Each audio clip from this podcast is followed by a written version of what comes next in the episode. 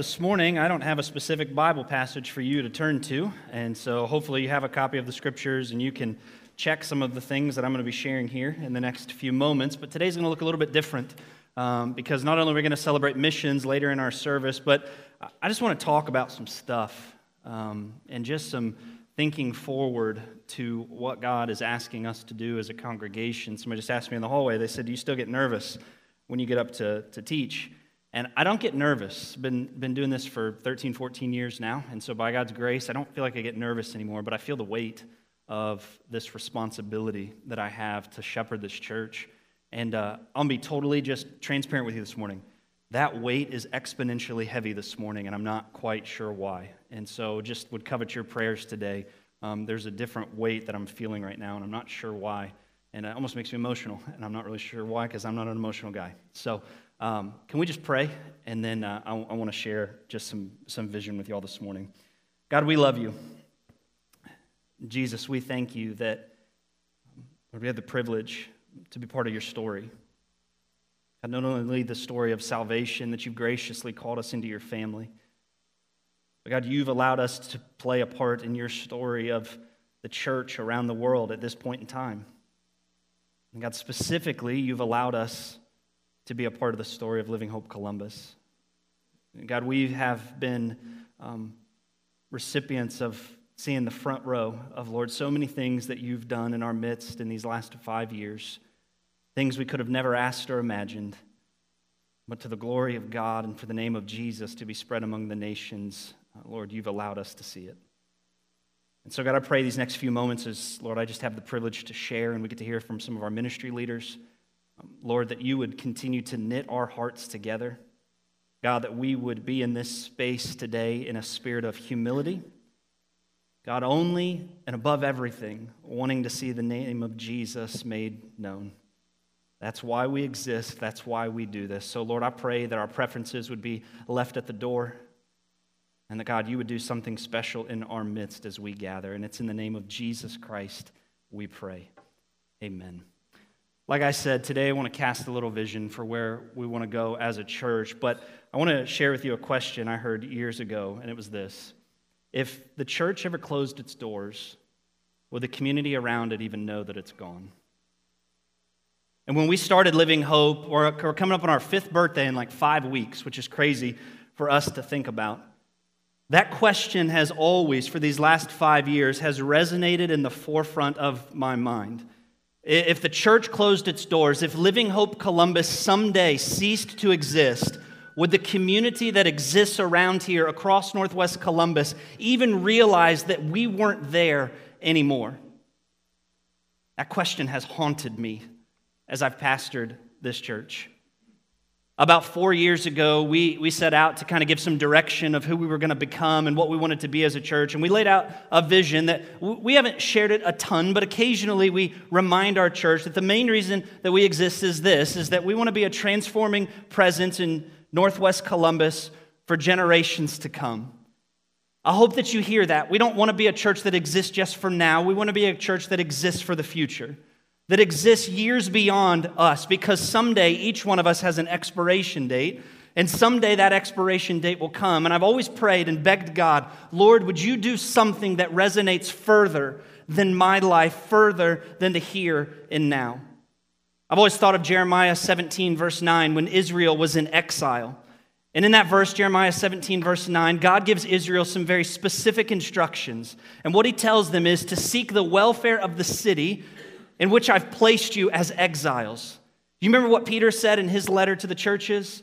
Peter said that we're strangers, we're foreigners, we're exiles on this earth. This isn't home for you and me if we're followers of Jesus. Someday we get to go to heaven. Someday we will be with Jesus. And until then, we're just passing through until our address changes for eternity. But just like God told Israel, I think there's a similar command for us that while we're here, while God has placed us temporarily in this space, that we need to be seeking the welfare of the community, Northwest Columbus, in which God has called us. So, how have we always sought to do this? Our mission has always been simple that we want to help people find and follow Jesus. The reason we exist, our mission as a church, it's always on the front of your bulletin. Everything we do channels down from that simple mission, helping people find and follow Jesus. We do our part, and then we trust Jesus to do his. In five years, I've never set, and there's a reason for this, I've never set salvation and baptism goals for this congregation. Why? Because if we don't achieve those, then somehow we think we're failures. I'm here to remind us this morning Jesus saves, not us. Jesus saves, not me. We trust Jesus to do his part, and that's to save souls. It's remember what Jesus said that he will draw men to himself. That's not up to us. We create the space, we walk in obedience, we're faithful followers of Christ, and then we let Jesus do what he does. Even in this past year, by the grace of God, that we've seen 12 people put their faith in Jesus that we know of and go through the waters of baptism. That's amazing for us to think about. But now in year 5 of this church, we've seen Jesus do Ephesians 3:20. You know my catchphrase that we're living in the middle of a miracle. I believe that. Think back, some of you were with us 5 years ago when we couldn't find a space of our own and we met down at Good News Church just up the street. And then God opened the door for us to go to Davis Middle School about 2 miles from here. It was the best of days and the worst of days. So many Sundays we would come in. Y'all remember the Sunday some of our, our kids' workers where uh, mice had infested our kids' cases? and there was mouse poop everywhere. And all of our kids' volunteers were losing their minds. I remember I had to bring you all in the nursery. It was the teacher's lounge and tell you guys, chill out, right? It's going to be okay. Or the multiple Sundays we came in and, skunks had somehow gotten into maybe the ductwork or something, and we're trying to worship the Lord, yet it just smells like skunk everywhere. Or the multiple Sundays that we would arrive at that school in the summertime and the air conditioner just wasn't turned on. And do you know that there's not a knob at middle schools to turn the air conditioner up and down? You have to go through central office and it's closed on the weekends. But Jesus allowed that to be part of our story. I think of all the community partners that we didn't know five years ago. Yet now we wouldn't be who we are without them. I think of the story when we first came to this building and our setup team, 109 times they set up and tore down, and they were tired and they were irritated and they were done. And we were just begging God, and a couple locations had fallen through. And then we got here. And our first Sunday, concrete floors, nasty walls, cat hair up in the lofts. Y'all remember this? And we just set up curtains and we set up our worship equipment and just did whatever we could do that Sunday morning. And I remember some of you guys, I'm not going to call you out today, but I should, walking in this space that first Sunday going, yeah, this isn't going to work. this isn't going to work. This isn't going to be a church. But Jesus did Ephesians 3:20. I think of 2 years ago when we took a step of faith and we started our Finding Hope Center. Our Finding Hope Center is not something we do as a church anymore. It's who we are as a church. Now what's next? And I want to cast vision this morning very specifically, not of new things. I don't think that's where the Lord wants to take us these next couple of years. I don't want to do something new, but a lot of what we hear today is going to be like, you're going to say, wait, we've already done that. We do that already. Exactly. Let's do it better. Let's go back to the beginning of our story quick, and I want to show you a couple of things. This was the second meeting ever of Living Hope Columbus. That was in my little lived out in Marysville. I want you to note one thing real fast. This is hilarious. He's probably not watching today because the Hills just had a baby, but Taylor Hill still had hair in that photo. I think that's so funny. I love that. I love that so much. And we believed in that moment with just a few families gathered in that room that, that Jesus was going to build something here. And he was going to do something amazing. We cast vision in September of 2018. Some of you might remember this graphic, if we can throw that up there, of what we believed that God wanted us to do to start building this thing from the ground up. And a few things just to think about our, our membership process. We have about 55 members in our church now. When we did this in late 2018, we had zero. Discipleship groups, teaching evangelism stuff. Do y'all remember when we, we said, you know what we're going to do? We're going to try to impact uh, refugees and immigrants in Dublin. We're like, how are we going to do that? I don't know. But we just kept meeting them and we didn't know how we were going to do that. And so all we knew was we can meet their physical needs, start relational connections, then we could have gospel conversations and connect them to a church community. We didn't know how we were going to do any of those things. But by God's grace, just a few years later, it's who we are as a church.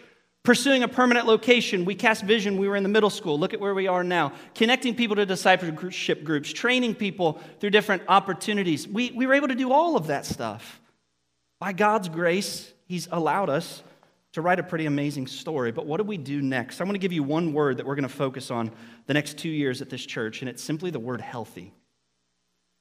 I believe as I've prayed about this for the last six months, and I, I brought this to our elders, and I've talked to some of our ministry leaders about it, that we need to get healthy now as a church. We've spent the past five years building the foundation. Now let's establish ourselves as a permanent fixture in Northwest Columbus. I was thinking about Proverbs 27 18 this week. This is kind of a random proverb, but if you read the Proverbs daily, um, you probably came across this one last month. But it says this Whoever tends to a fig tree will eat its fruit. What does that have to do with getting healthy? Well, initially, what do you have to do? You have to plant the tree. But then once the tree starts to grow, uh, what does a gardener know to do? That you have to tend to it if ultimately you want it to continue to produce fruit. And that's the reality for our story now. That now, as God has allowed us to kind of lay this foundation and start to build this thing known as Living Hope Columbus, that I believe we have a responsibility over the next two years to help get this thing healthy. I want you to think about something, and Pastor Joe and I were talking about this this week. We have never been positioned like we are now in our story to get healthy as a church. Do you know that at this point in time, we have five pastors on our pastoral team? We have eight deacons functioning in our deacon body.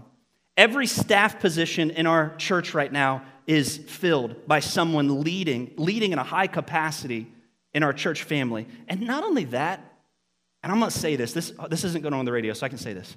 Our church isn't full of just a bunch of like naysaying, not contributing people.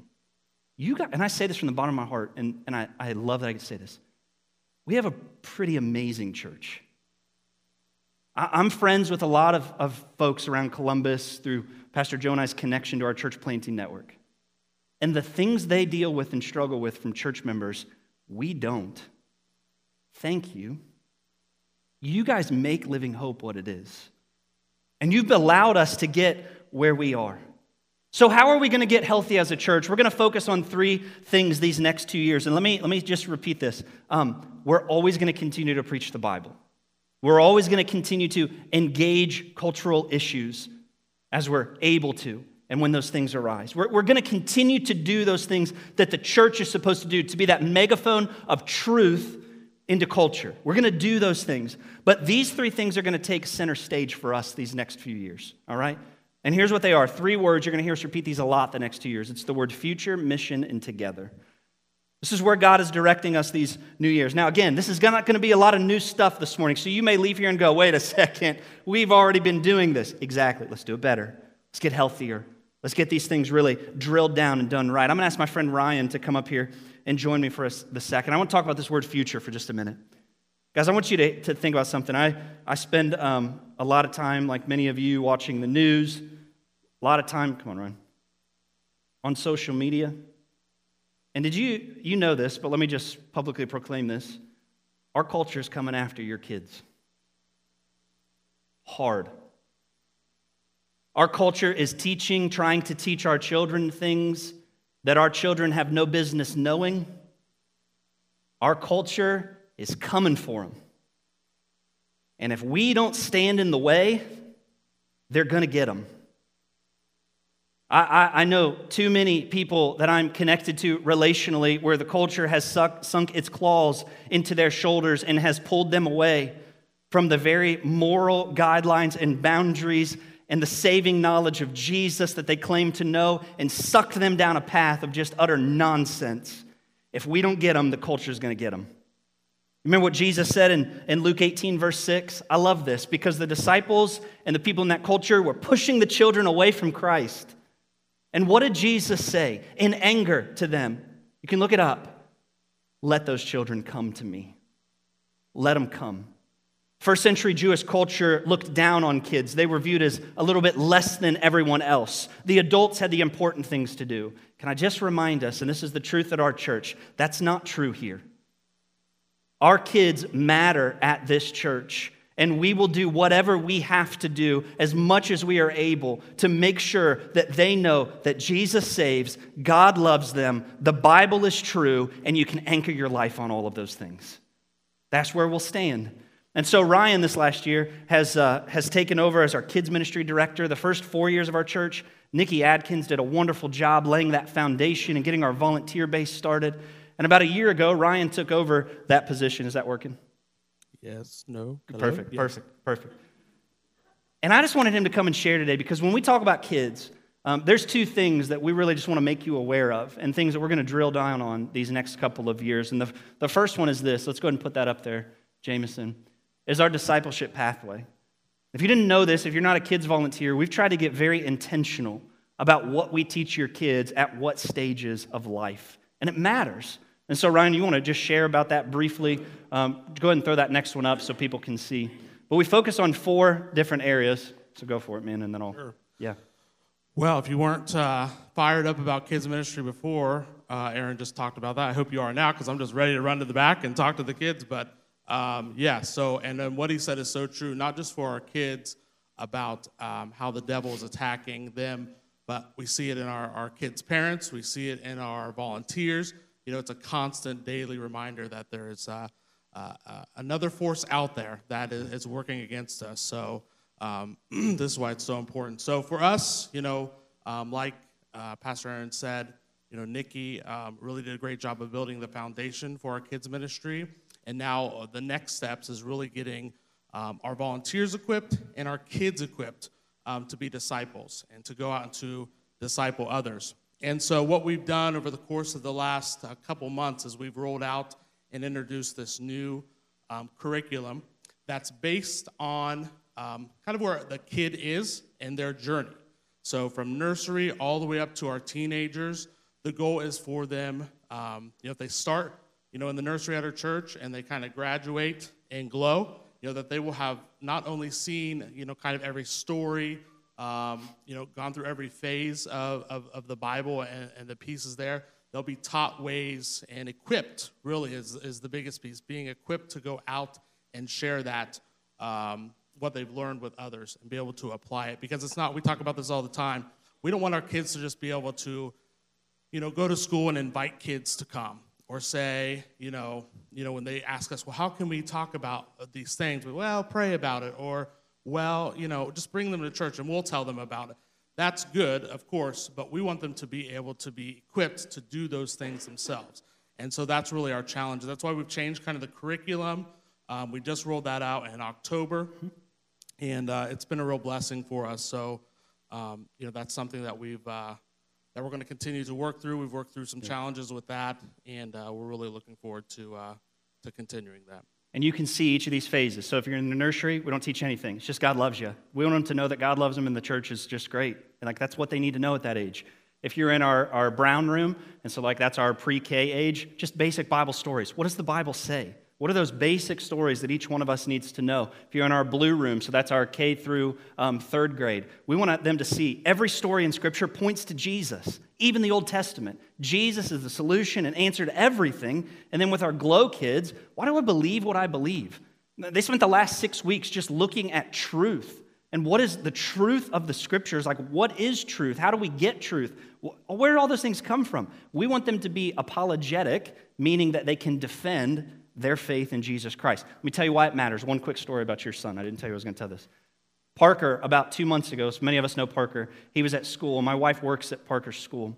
And in the lunchroom, a little boy ran up to Elizabeth and said, Miss Liz, Miss Liz, you're not going to believe what Josh, whoever the kid's name was, you're going to believe what Josh just said. She said, What did he say? He said, Josh just said that Jesus was God. Can you believe that, Miss Liz? And Liz is like, Well, you know, the little boy, whatever this kid's name was, Jesus is God. Like, he is God, and she tried to explain the Trinity to him and all this kind of stuff, and she's trying all this thing. And Parker's sitting there at the lunch table, just a little ways over, eating his lunch. And of course, he heard this conversation, and Parker perks right up and he goes, Uh, haven't you guys ever heard of the Trinity? and he uses that next, and Parker started explaining to his lunch table what the Trinity was. Now, I know Ryan and Amber disciple Parker at home, but do you know where he learned about the Trinity? Last year in kids' ministry. It matters and we're discipling kids to be missionaries and to engage things in culture. Not only that, not only are we going to focus on a discipleship pathway with kids, but intentional community. Ryan's done a great job of this last year, building out things, intentional community for our kids, because we want their friendships not just to be outside the church, But we want them to be, build deep rooted friendships here in our congregation too, to the best of our ability. Remember what the scripture says? Paul said in 1 Corinthians, I think 15 33, um, bad company corrupts good morals. Who your friends are determines who you become. We want your kids to be in Christian, godly community with one another. And so, Ryan, what are the, the ways we're focusing this year on doing that? Oh, here's a couple photos of our kids. We'll come back to those. Yeah, sorry. They, they took too long. They did, sorry. uh, so uh, we'll start at the uh, bottom. So, Vacation Bible School, if you were a part of that last year, uh, it was a lot of fun, a lot of engagement. We were able to engage our community in a different way than we've been able to before. And also, um, our own kids here. So uh, last year was Zoomerang. We're looking forward to doing uh, something else again this year and really connect with our community in that way. You know, kind of last year was building the foundation for Vacation Bible School. This year we want to bring in um, uh, more folks, um, more kids for that. So we'll be uh, doing that um, in June is, is the goal. Can we tell them the theme? Yeah, the theme, it's, it's been super secret until Not just anymore. now. I put you on the spot, so you don't have a choice. Yeah, the theme, the actual name of it, we're, we'll figure it out, but it's going to be a space theme. So, uh, uh, uh, yes, going to going to space. So it, it, there's going to be a lot of cool things that we can do. We're so we'll get into like conspiracy theories. Did we go to the moon? All that fun. I'm just kidding. We won't.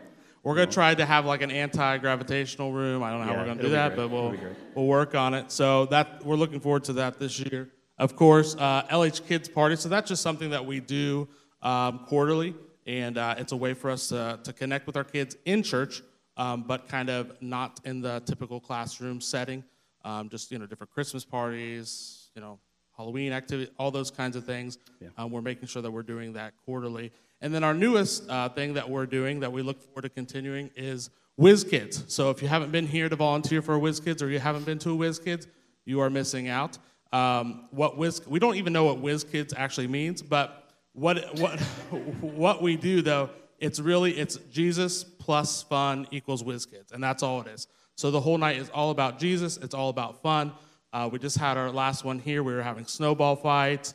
Um, we spend time, you know, in lesson and craft. It's kind of a mini VBS um, on, a, on the first Monday night of the month uh, from 6 to 7.30. So it's a great time for kids to come out. We've been averaging 15 to 20 kids right around there um, each uh, month. We're looking forward, if we can get the volunteers, shameless plug, we're looking forward to getting, uh, getting that to twice a month instead of once a month uh, like we're doing it right now. So, just again, another time for kids to come here outside of Sunday uh, to really engage in that. Parents go on date, you know, little date nights, get their shopping trip done. We hang out with the kids. Jesus fun. That's what it's all about. So awesome. um, it, it's a it, it's a great time. And this, uh, I saw your story there that you're probably going to share about the candy cane. Yeah. So go ahead. Yeah. Yeah. So don't read my notes. Yeah. And, and let me tell you why community matters. Because again, even in community, we're, we're teaching the scriptures. And so this past Monday night, Miss Megan was teaching their Bible lesson, and she showed them how the candy cane actually points to the story of Jesus. The letter J, the shepherd's crook, the red stripe talking about the blood of Christ, the white stripe, the, the uh, forgiveness of sins that he offers all people. So she taught that to him. Me and Liz got a text um, at, from one of the teachers of the school. And she said, Hey, Sophia was walking with one of our kindergarten buddies back from the caroling that we did. And she reached down and she grabbed her hand and she said, Hey, have you ever heard the story of the candy cane? And Sophia, a fifth grader, shared the gospel with a kindergartner at school. It matters. And it matters so much. And so, Ryan, I appreciate you, buddy. Thank you. Now go back into the lion's den. and, uh, Guys, kids' ministry matters. And one area that we've fallen short on um, the last couple years and we're trying to shore up as well, and we put this up here, student ministry. We've just been praying for God to, to bring the kids at the right time. And so many of you know of our Glow ministry. They meet three Sundays out of the month. And again, they're, what, why do we believe what we believe? It's just wonderful. So they gather weekly, um, encouraging those kids, and a lot of them have started doing it. Not only do they serve every other month in some mission capacity now, so last month they served at the Finding Hope Center um, on a Sunday morning, but we're trying to do a better job too of just connecting them into serving our church. Uh, because again, their community is slowly shifting as they age and mature, and we want them connected into this church body. But then, in addition to that, um, students. We want to start serving teenagers better. And so we did our first quarterly student ministry event two months ago. We're going to ramp that up again in February and just try to offer that community for teenagers as we just see what God does in building a student ministry here at Living Hope Columbus. And let me encourage you too. Um, we have some people with parents of teenagers or they're aging into that realm. Get them connected serving in our church. Because again, their community is starting to shift a little bit. They're living in two worlds as they're maturing. And one of the ways that they can also be discipled is by serving in our, our church family. And so we're so, so blessed to be able to do that. So that's future. Kids ministry matters. And I hope you know that when you give, when you serve here, you're making a difference into the future. I'm pretty excited about kids ministry. The next part, so so, but still pretty excited. Um, the, the next word I want to focus on for just a minute, guys, is the word together. And my friend Jacob's going to come up here. Um, the word together. And one of the areas that we're going to hone in on and focus on these next two years is church community really rooted out of Acts 2:42 with the early church. You probably know that that scripture where it says that they devoted themselves, this early church, to the apostles' teaching, to the breaking of bread, and to prayer. I mean, community defined the early church. It was important to the early church. And we want to do a better job. Jacob and Shelby Conley have taken over our, our life group structure here. And uh, so many of you have hosted and participated in groups. And so we, we're just going to continue to do that. And we want to do it better. And we're going to put more emphasis on that thing. So, Jacob, just talk for just a, a minute, man. Why are life groups important? Why did you even choose to lead them? Jacob is normally a man that's in the background and a quiet fella. So, to get him up here to do this, I'm pretty excited. All right? Yeah, so um, I, I, guess I'm going to start off by saying, um, from my experience, I was one of those people who came to church and didn't know how to connect to people. So you walk around the, the congregation and you see people standing there, and it's like, maybe I want to go and talk to them, but like, what do you discuss? You know, how do you connect with that person? And so that's pretty much how I, how I did church for years. Um, and it wasn't until my wife and I started getting involved in life groups. So between over the past two years, we've been hosting and joining life groups. And I can honestly say if you're if you're one of those individuals who is struggling to find connections or needs people around you to encourage you or to uh, invest in you, people you can depend on, people who you can think of as family. Um, that's what life group has meant for my wife and I. Um, we've outside of the few people that we started this, this church with and became fast friends with, uh, everybody that we've been in groups with has, has grown in our hearts and has been people who I could call up at any time and know that they would do their best to help me in whatever situation I'm in, whether that's Great. prayer, whether that's uh, a situation I'm in I need help with, you know, whatever it may be. And so if you're somebody who is who's like that, you know, or you're just struggling to, to figure out where you fit in, Life Group is the perfect place to start. You know, between just that encouragement, the support, you know, people helping you find your place, it's, it's a wonderful opportunity. Thanks, man. Appreciate that. And so we've set a goal for life groups um, over the next two years that we want to see um, 70% of our adults involved in a group. And uh, also, we have women's and men's ministry, which women's ministry has just like kaboomed this year. It's awesome. And the men are like, we just kind of sit around and watch our kids, you know? Um, we are gonna, there's going to be so much coming up. We're really going to get that healthy. One of the ideas that Pastor Joe and I had, we're just going to call one night, just call it steak. And we're just going to, we're just going to have steak and just eat it together while we drink Mountain Dews. Like, it's going to be so great, guys, and we're going to love it. But I, I'm just so excited about just the community aspect. Um, Jacob and Shelby, there's going to be three terms that they've set up this year, guys. Just encourage you to get involved. In addition to that, you guys already know this, but we do, we do quarterly church gatherings. We just get together and have fun. Um, some of those you're aware of party in the parking lot, party in the country, party on the farm, church has left the building. Why do we do those things? We just do them to get together and have fun, right? We don't want this to just be a sterile place where it's like, mm, mm, you know? Let's have a good time together. And so we're going to continue to, to emphasize that. And then the last thing when it comes to community is you need to serve in the church somewhere. If you want to make friends, if you want to be connected here, find a place to serve at least once a month. That's where you meet people. That's where you dig roots into this place. And so, really, the encouragement, and you're going to hear this a lot more these next two years, is we're praying that every adult in this church, 85% of them is the goal, but we'd love to see every adult in this church, has a primary ministry team that they serve on at least once a month, and a secondary ministry team that they can serve as needed. If they come into a shortage of volunteers, they need extra help with something, We'd love for you to have both of those things because community matters in this church. So now I'm going to ask our praise team to come up here. Show those pictures up there real quick, Jameson, of the, the gatherings. Just some of the ones where you see my big pumpkin head there on the left. We just, we just want to have fun. Just want to have fun. And so, a praise team's going to lead us in a song here. It's my favorite song. Some of you have requested that they sing this. And then, after they do that, we're going to transition and take about the last 15 minutes. And this is where we get into big give stuff and mission. Guys, we've done so many things these last five years. And we're going to take everything that we've done and we're going to get focused. And I believe with all of my heart that over these next two years, we're going to see Living Hope make a greater impact than we have in the previous five. And so, will you stand with me? Uh, let me pray for you real quick. They're going to lead us in a song, and then we're going to talk about missions before we close. Jesus, we love you. God, we thank you for this church. Pray now as we sing that our voices are a sweet sound through the throne of heaven. We love you. It's in the name of Jesus we pray. Amen. That's one of those songs you've heard me say it before take a squirt gun, squirt the devil in the eye kind of a thing. I kept thinking of one of y'all with an ice cube just chucking it through the gates of hell to see what would happen. I love that song. That's a worship song right there. Well, hey, we want to talk about mission. Every year at the Big Give, we always invite missionaries in and we do all of that stuff. Today looks a little bit different. We're going to hear some videos from them in just a second. But when I was thinking about mission, and uh, we're going to move fast because uh, we're, we're cutting close on time today, um, I kept thinking about Matthew 10 16, where Jesus says that I send you out like sheep among wolves. You see, we're not just in a battle for our children, we're in a battle for our culture, we're in a battle for so many things in our nation. And we have been tasked, Matthew 5, to be salt and light in a decaying and dying, sin ridden world. And so we want to hone in our vision. We want to get better at what Living Hope does well.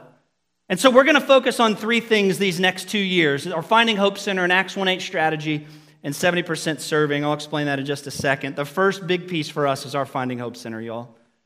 We didn't know five years ago when we started this thing that the Finding Hope Center would be part of our story, but now that it is, we can't imagine living hope without it. I hear so often when people talk of our church that the Finding Hope Center um, just always comes up because it's who we are as a church. Now, one of the things that we're going to get better at is answering the question what do we do at the Finding Hope Center? If I were to ask this room this morning, I'd get a variety of answers give away furniture, we help people, we do this, we do this, we do that. That's all wonderful. Let me tell you what we do we provide hope. We provide hope, and here's what that exactly means. And this is the language that we're going to start using, and I want us to begin to adopt. When we say that we provide hope, it means that we can help with your home, opportunity, permanency, and engagement. We can furnish your home with furniture to provide a safe place for your family to come home, to every night after you get off work. We can help with opportunity, meaning we have connections with organizations and people within our church to get you a good, well paying job that hopefully can turn into a career. We want to help with permanency. We've got a new partnership now with an organization called ETSS that has lawyers on retainer to help people with paperwork issues that they may have if they've moved here from another country that we can connect them to. And lastly, we can help with engagement with a local church. By God's grace and for some strange reason, God has brought the nations to Living Hope Columbus, and we love it. Even when I was just sitting down here worshiping a moment ago, my friends over here were singing in Spanish behind me. That'll, that'll make a Baptist want to dance if you didn't know that. I mean, that's just awesome. Just awesome that God has chosen to do that. We're working with a gentleman out of Cincinnati where potentially in 2023, an Arabic church is going to meet in our facility on Sunday afternoon so that we can begin to connect the Arab population into a church community as they come to faith in Jesus.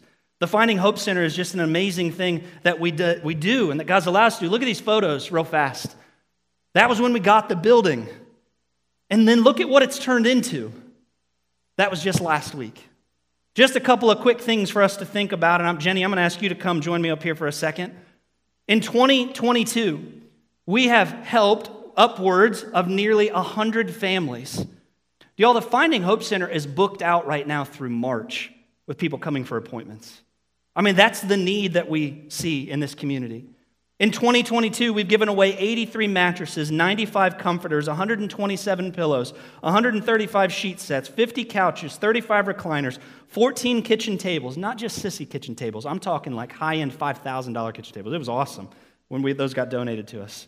120 kitchen appliances, dressers, end tables, lamps, washers, dryers, so many other things. Based on my rough estimate, by December 31st of 2022, our Finding Hope Center will give away upwards of $400,000 worth of stuff to people in the community, all under the umbrella of we're praying with people, we're attempting to share the gospel with people, and we're providing hope. I asked Jenny to come up and just share for just one minute. She's working with the kids today. As many of you know, Jenny's our Finding Hope Center coordinator. Just to say this publicly, our Finding Hope Center wouldn't be what it is if it wasn't for her. She is a wonderful gift to this church. But I just asked her briefly just to share. Jenny, just tell us a story, why you serve. I love bringing up people that hate being on the stage, too. I'd rather be back with the kids. Yes, but just quickly. Yeah. Just a real quick story. Years ago, when Dan and I first got married, um, we were really rough financially too. And I remember his grandma helped us out with something that we needed. And I remember her telling us then, I don't want you to pay me back. Someday I want you to help somebody. Mm. And that has just resonated with me all these years. And I pray that God will always help Dan and I both to have such a heart to help people. Yeah. And I pray that God will see fit to use me as his vessel. And I think when we think of the Finding Hope Center, that's what it is. We want these families to come into the Finding Hope Center, and we want them to be welcomed with grace, love, and dignity. And I know that there's language barriers, but hopefully, with a warm smile and a gentle embrace, they'll know that they're with family or with friends. And then, as they get engaged in our church, yeah. now we are family. Yep. And that's the whole thing. We want to help them with their immediate need, but we also want to do life with them. We want to share the gospel. We want them to know that they are welcome here, and we, we need them as much as they need us. And if you have an opportunity to um, um, volunteer or even um, contribute items or funds for the Finding Hope Center, we are building God's kingdom. Right. This is wonderful and so great to be part of it. Yeah, thank you so much, Jenny. Very, very thankful for Jenny and her, her role at the Finding Hope Center. But I also asked, Sixto, can you join me up here? I think Joe texted you. If he didn't, this is going to be a surprise to you. He told me he did. He told me he did. Come here for a second. They don't have to go with you. We love this guy. And, and I say this from the bottom of my heart. Um, he has turned from a stranger to family for so many of us. He has been a huge part of this story. And Sixto, can you, 30 seconds. I know that's hard for you, buddy. But just, let's just share your heart, man. Yeah. I mean, I'm, I am genuinely thankful for you. Thank you. And Thank you. Oh, it's a surprise for me being here. okay, um, what is, for me, this is something that this center helping me a lot. When I get here, uh, I get without my family, so I was working to get a better home to stay. Yeah. So in that moment, they, they came, but I didn't have so many things to share with my family. So it was a teacher from my Sixto Samuel school that told me about yeah. this place. So I came here, uh, I met Joy and Jenny, and we were so shy because we need so many things, but mm. oh, they want to help us. We don't speak too much English, so how can we communicate it? But Joy give me a big smile and say, "Hey, come on here." so he helped me with the furniture and everything. And Jenny said, take it, take it. I said, oh, no, no, I'm so shy. We, we cannot. My wife said the same. Yeah. But they is so helpful so much to us that we receive everything. And, and remember that day I say to Joy, hey, what, what is the church? He, said, it's next to here. Where? So he walked me inside here and, and showed me the place. Oh, I can tell you, I feel so peace here. Mm-hmm. I feel so good. So I say to my wife, why not we start coming to a church again? We have like uh, eight years we didn't come to right. any church. And we start coming here and, and, and we like it. But be, before the first day we come here, this guy came to my home and bring everything. Mm-hmm. And we start uh, uh, everything. Yeah. I meet this guy, but I met this guy, but I didn't know he was the pastor too. So. that first Sunday they came, I yeah. saw him in the hallway and he just shook hands. He's like, "Oh, it's good to see you. Good to see you." And he came in and sat down. Then I got up to preach, and you could see his eyes get as big as saucers. He's like, "This guy's the pastor." Yeah, I, he, he opened the door, so he started walking here. I was behind him. So when I realized he come here, oh my God, this is not my place. I go another one. so I remember the second time that they helped me again. It was one day I was working and map, my, my wife, she was working too, and my phone get fired. Yeah. So, oh my God, they call me and say, your home is on fire. I say, oh my God, what happened? What are my kids? I don't know. What I mean, you say it's fire, you don't know what Yeah, happened with my kids. So I don't know who I'm going to call here because, so I called this guy, uh, Joy and Aaron, and before I get there, they went there, they say everything is okay. So for me, it was a big release. I know that I know I have a place to stay. Joe gives me that place to stay that day, and they helping me again. All of you helping me mm. again to start again in my, in my home. But this time I have a, a really big family. Yeah. What is Hope Center for me? For me, is love. For me, is a place where I can find friends. When I, all the time when I'm going to do something new, like I apply for a new job, everything, I say, hey, Joe, hey, Aaron, can you pray for me? Yeah, mm-hmm. let's go. We are going to do it. I got everything. so thank you so much for everybody. This is a place that changed life. Mm-hmm. Thank you. Appreciate you, buddy. Thank you so much, Sixto. That was good. Yeah. If you've never been to Sixto and Mary's home to have them make arepas for you, you're missing out. Well, we've got all kinds of stories like that, guys, and our, our time is beginning to come to a close, so we need to move um, rather quickly. The other area we're going to focus on in missions, we, we want to see 70% of our church serving in missions in some capacity the next two years.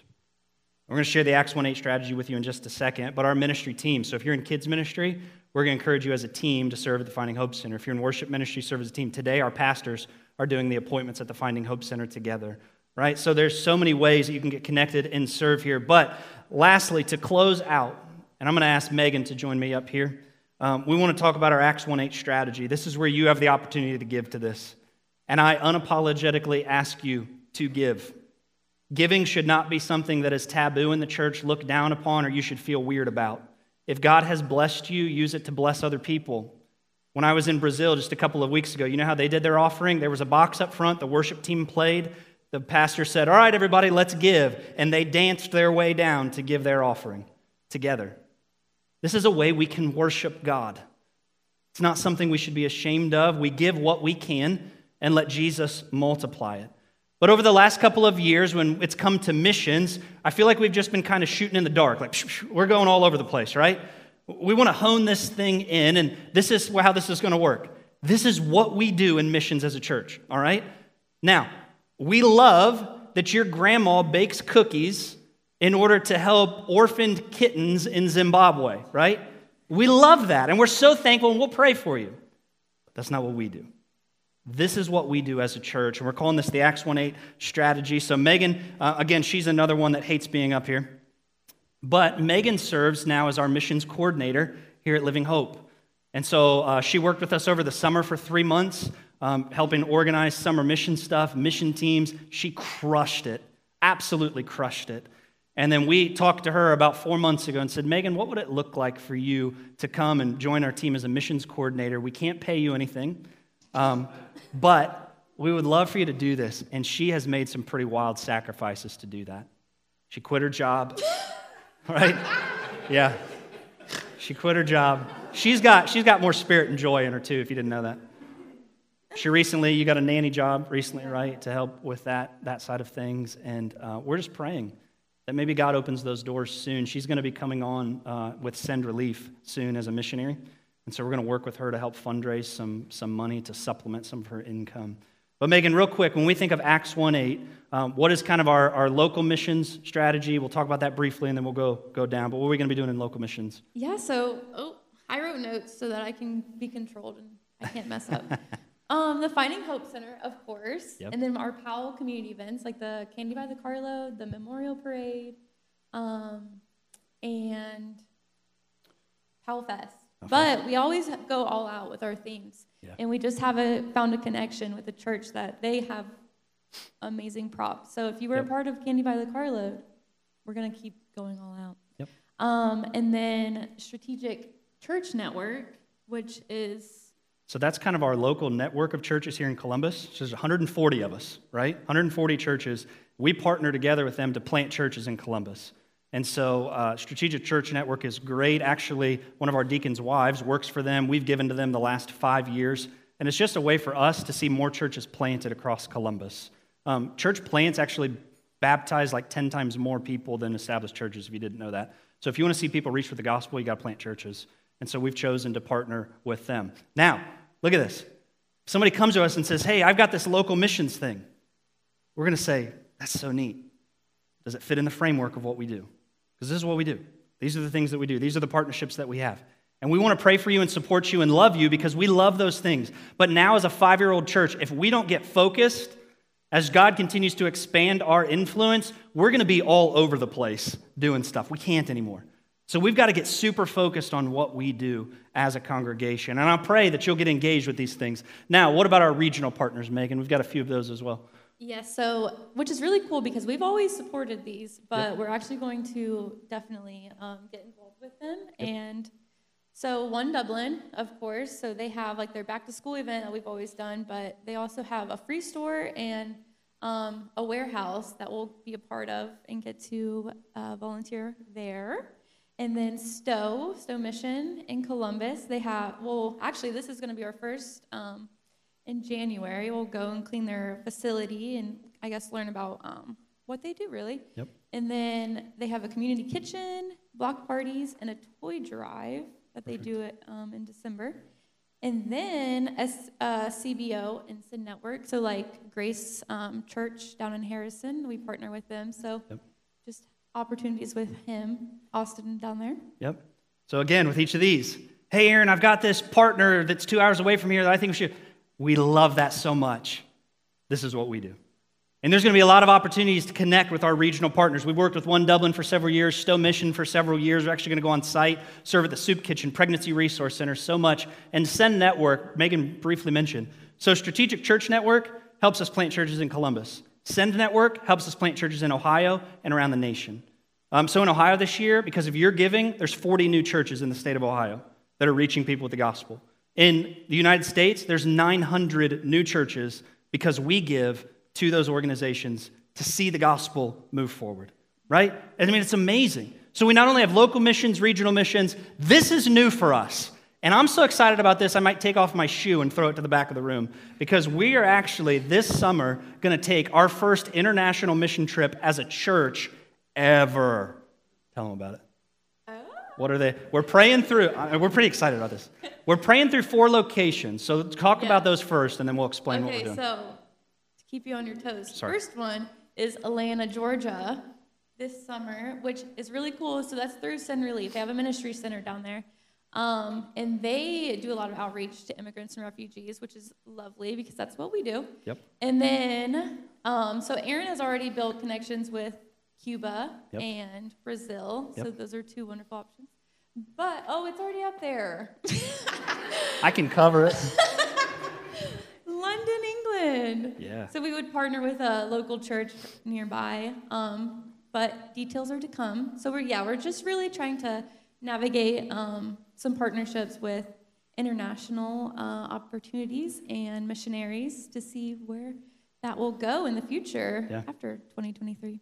Perfect. Thank you so much, Megan. So, guys, think about this. This summer in July, we're going to provide an opportunity for you to go to London. If you've never been to London, you're going to be able to get the hat and all the gear and stuff when you're there. See the Eiffel Tower in London? Is that Paris? I don't know anything about London.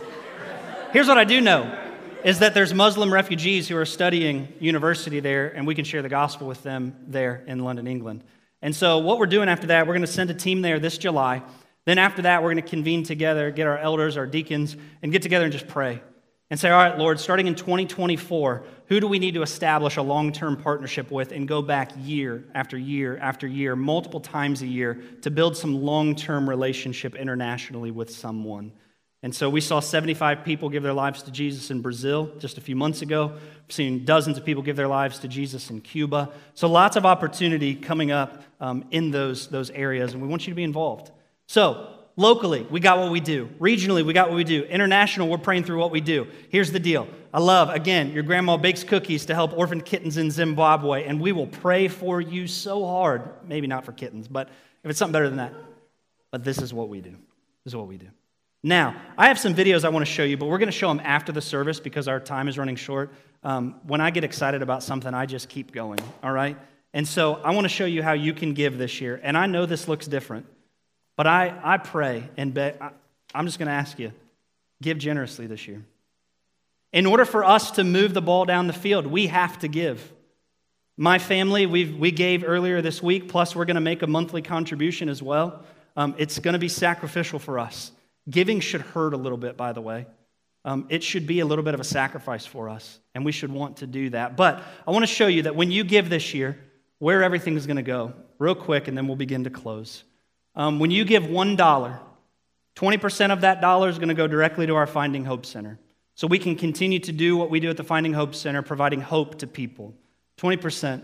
20% of your dollars is going to be in a fund to help us with community outreach. So things like our Powell Festival, our Memorial Day Parade, our Thanksgiving and Christmas dinner outreaches that we do. So many things we do locally. Candy by the Carload is another one to bless this community and be a light shining out um, to people all across Northwest Columbus. 17.5% of your giving is going to go locally here in Columbus to plant churches like the Strategic Church Network, through that organization to plant churches here locally. 17.5% is going to go to the Send Network to help us plant churches in Ohio and around the nation.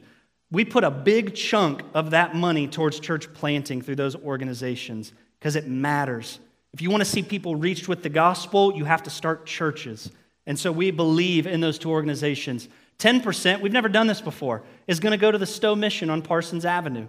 That's going to help with things like the Pregnancy Resource Center, their soup kitchen, eye clinic, so many other things. It's going to help them directly. And then lastly, we're saving, we're going to tithe our big give back to specific churches. So, for example, we gave to Grace Church on the west side of Cincinnati last year. We gave them a portion of our big give offering, and that helped them get into their first permanent facility this next year. There's a church that meets at Stowe Mission that's already reached out to us and says, Hey, can I have a piece of the big give pie? Okay, we'll see. We don't know where we're going to give all that, but we're going to tithe that back to church planting. Do you notice up there that like a huge percentage of it goes to church planting? Do you know why that is? And I'll, I'll, I promise I'm done. Because if there wasn't churches around North America that gave a huge percentage of their missions offerings to church planting, we wouldn't exist. Guys, we gotta, we gotta do this. And I kept thinking, Pastor Joe, I know you were gonna sing that song, Is He Worthy, but can we do the other one, please? Again. Is that okay? I think we need to sing like really loud and just get after it. I kept thinking about this this week. Why should you give this week? Why would you? Why would you? The reason that I think we should, and I think you would agree, is because we want to see people around the throne of heaven singing that song, The Great I Am, with us. And if that means that I can't stop at Starbucks and get a $5 coffee, if that means that I got to eat at home instead of going out to dinner to give up that $40 to the big give this month, if that means I got to sacrifice a little bit on some Christmas presents, if that means I got to, so be it. Because what did I say in the very beginning? My expiration date's coming. And I'm not going to get to heaven and Jesus is going to say, Man, I'm so proud of the life that you built and the house that you bought and the cars that you had. He's not going to care. He's going to say, What did you do with the things that I gave you to see one more person get into my kingdom? Praise team, will you guys come up? Y'all, can we just praise Jesus one more time with our voices? And we're gonna, what we're gonna do here, I'm gonna ask you to stand. I'm gonna ask the ushers to come. We're gonna have a moment of just singing and offering and chaos, and it's gonna be great. And I'm asking you, the big give offering is going to be going on for four weeks, so you don't have to give today if you didn't come prepared. That's okay. But while we're singing this song, maybe you just spend a moment and you prayed it personally between you and God as you're singing. You had this blue little card in your seat today. And maybe you just pray and you say, Lord, how should I contribute? Remember, it's not equal gift, but it's equal sacrifice here at Living Hope. Maybe you can do more than someone else. Maybe you can't do quite as much. That's fine. But take this moment and just pray, Lord, what would you have me give? And if you came prepared today, you can drop that in that plate. You can drop it in the black boxes when you come out. That's totally up to you. Maybe you're going to pray the rest of this week. You can go online. You can bring it next week. We're going to continue to emphasize this. But I just keep asking God that all of us would participate in some way. Because if we really want to see that transforming presence across Northwest Columbus for generations, if we want to see the gospel go forth, I unashamedly tell you that it will be, part of that will happen because we give. We got to do it. So let me pray for us as we sing. They're going to pass those plates. Let's sing, guys, as loud as we can, and then we'll close. God, we love you. Thanks for this church. Got to pray in this moment that you'd speak to our hearts in a very clear way. As we ask, God, how would you have us contribute to what you're doing through this story? Pray our voices are a sweet sound through the throne room of heaven. We love you. In Jesus' name we pray. Amen.